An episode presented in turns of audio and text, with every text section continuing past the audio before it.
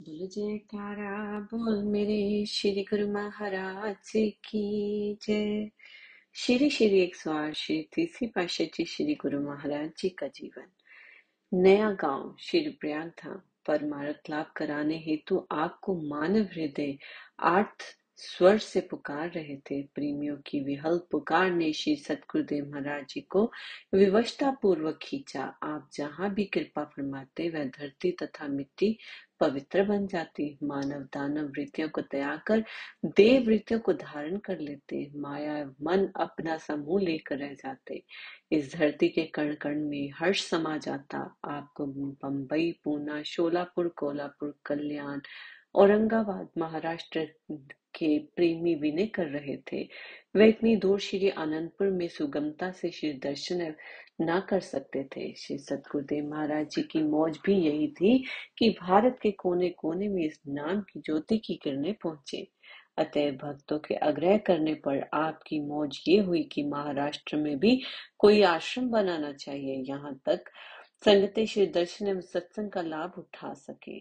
आपने अपनी हार्दिक उमंग तथा दिव्य दृष्टि से जिला पूना को सत्संग के लिए उचित क्षेत्र चुना और मौज उठी कि इसके आसपास की भूमि खरीदी जाए। यहीं पर ही आश्रम बनाए जाए, क्योंकि यहाँ का जलवायु स्वास्थ्य के लिए अच्छा है। आपने अपने सेवकों महात्मा अनमोल धर्मानंद जी, महात्मा दर्श प्रेमानंद जी, महात्मा सतगुरु सेवानंद जी को आज्ञा दी कि शोलापुर रोड पर किसी अच्छे स्थान को ढूंढो, आपस में परामर्श करो, फिर हम यहाँ पर जाएँगे। स्वयं श्री सतगुरुदेव महाराज जी पूना शहर में किसी स्थान पर विराजमान थे।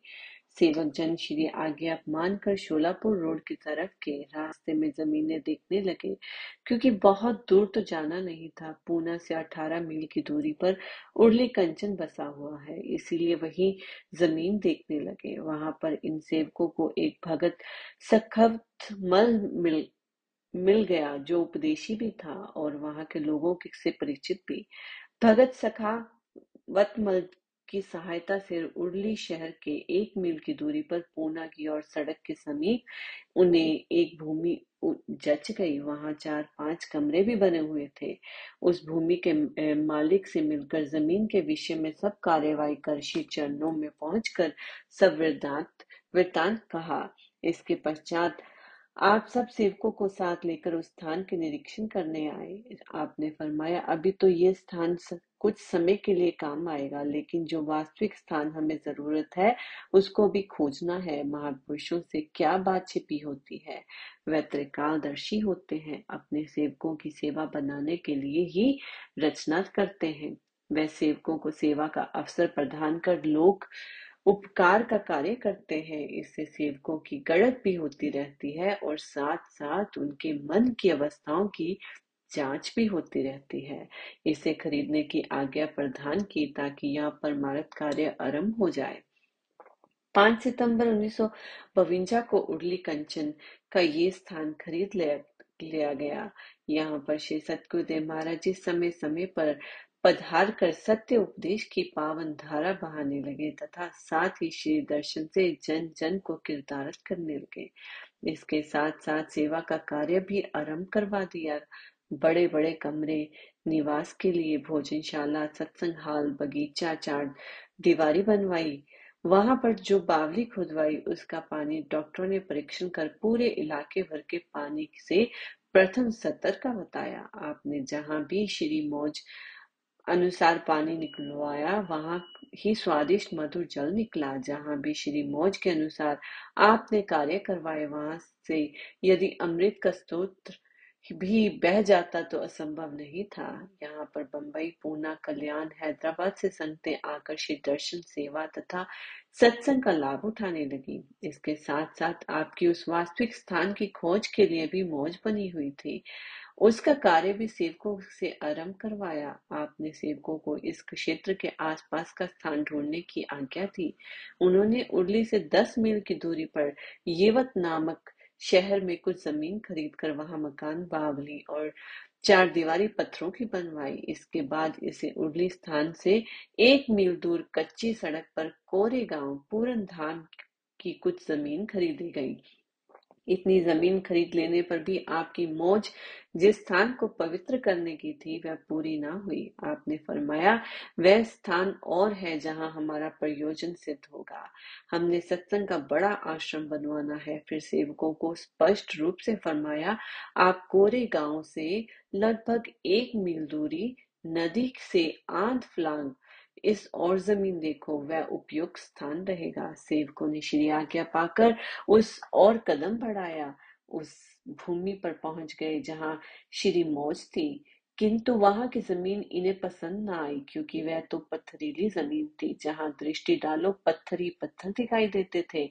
हरियाली के लिए नाम मात्र को भी कोई पेड़ या पौधा नहीं था। उन्होंने थोड़ी सी ज़मीन खोद कर देखी तो नीचे सब पत्थर ही पत्थर थे। उन्होंने परस्पर सलाह कर की कि ये ज़मीन तो बहुत ही पथरीली है तथा उबड़ खाबड़ पत्थरों से भरी हुई है।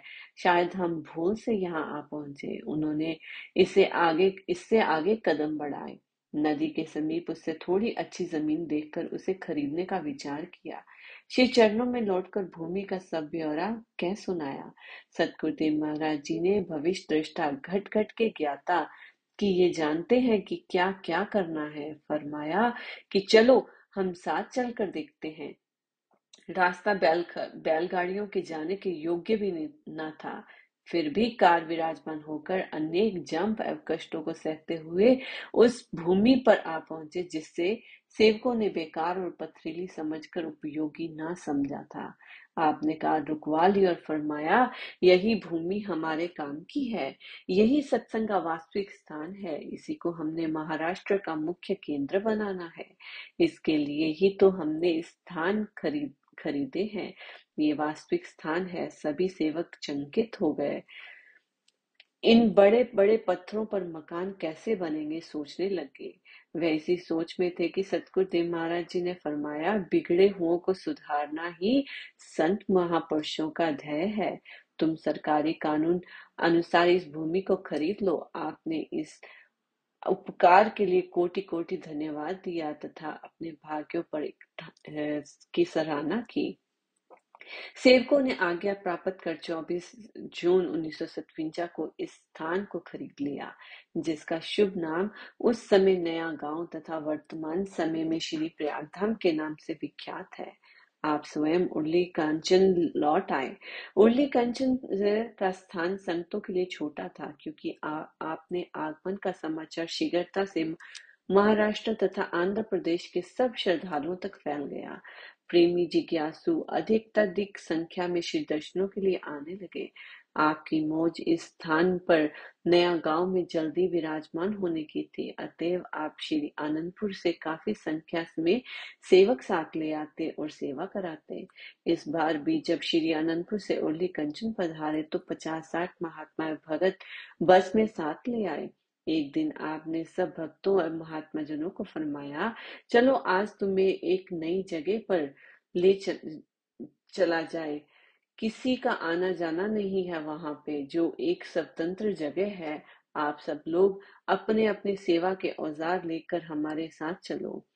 आज हम आपको उस स्थान पर ले चलेंगे, जहाँ सत्संग का मुख्य केंद्र बनाना है। वहाँ आज सेवा का आरंभ कर आश्रम का उद्घाटन करना है। सब सेवक बड़ी उमंग के साथ सेवा के लिए तत्पर होकर हर्ष से कार के साथ साथ चल दिए। मार्ग में गाँव वाले उचक उचक कर देखते कि इस निर्जन स्थान की ओर ये दल कहाँ से आ गया। जिन गाँव वालों ने इस सड़क पर कभी साइकिल चलती ना देखी, वह देख रहे थे कि कार बड़ी मस्ती से पत्थरों एवं उबड़ खाबड़ रास्तों को पार करती हुई आगे बढ़ रही है। साथ में महात्मा भगत जन है। कार के मार्ग में बड़े बड़े पत्थर बार बार मार्ग रोक लेते। महात्मा भगत जन मिलकर उन पत्थरों को उलट पलट कर एक और कर देते तथा कार को मार्ग मिल जाता। ऐसा लगता था, मानो ये पत्थर भी गुरुमुखों की तथा सतगुरुदेव महाराज जी की बाट चो रहे थे कि कब श्री सतगुरुदेव महाराज जी हमें दर्शन दे और गुरुमुखों के हाथों हमारा उद्धार हो। गाँव वाले ये देखकर चंकित हो रहे थे कि कैसे भगत जन पत्थरों को एक तरफ़ सरका कर मार्ग बनाते जा रहे हैं। इतने भारी पत्थर जिन्हें बिना किसी यंत्र से हिलाना भी कठिन था भगतजन एक साथ मिलकर उन्हें उलट पलट कर एक और करते हुए आगे बढ़ते जा रहे थे। इसी प्रकार सच्चे प्रेमी सेवक श्री इष्ट देव मालिक सतगुरुदेव महाराज जी के साथ नया गाँव में पत्थरीली धरती पर पहुँचे। यहाँ पहुंचकर आपने कार को रुकवा लिया। ये धरती काले काले पत्थरों से भरी हुई थी। आप कार से नीचे उतरे और कुर्सी पर विराजमान हो गए। आसपास सेवकों को बैठाकर श्री वचन फरमाए, ये सामने एकत्रित पत्थरों के समूह के आकार की एक पहाड़ी है। इन पत्थरों को जो कि बीच में पड़े हुए हैं, पहाड़ी के मध्य में दीवार के आकार में जोड़ने हैं। ध्यान रहे कि कोई भी पत्थर नीचे ना जाने पाए, नीचे किसी को नहीं गिराना, ऊपर चढ़ाने का प्रयत्न करना है। पुण्य सेवकों को दो भागों में बांटकर प्रसाद दिया और सेवा करने का आदेश दिया। बोलो, जयकारा, बोल मेरे श्री गुरु महाराज की जय।